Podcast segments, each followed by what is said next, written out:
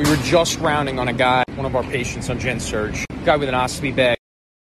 Inside the ostomy bag, there was a red rubber sutured in a loop to itself, so you had to cut it in order to get it out. We're changing the bag, and I was in charge of cutting the red rubber out. I only held one end of it while I was cutting in the center.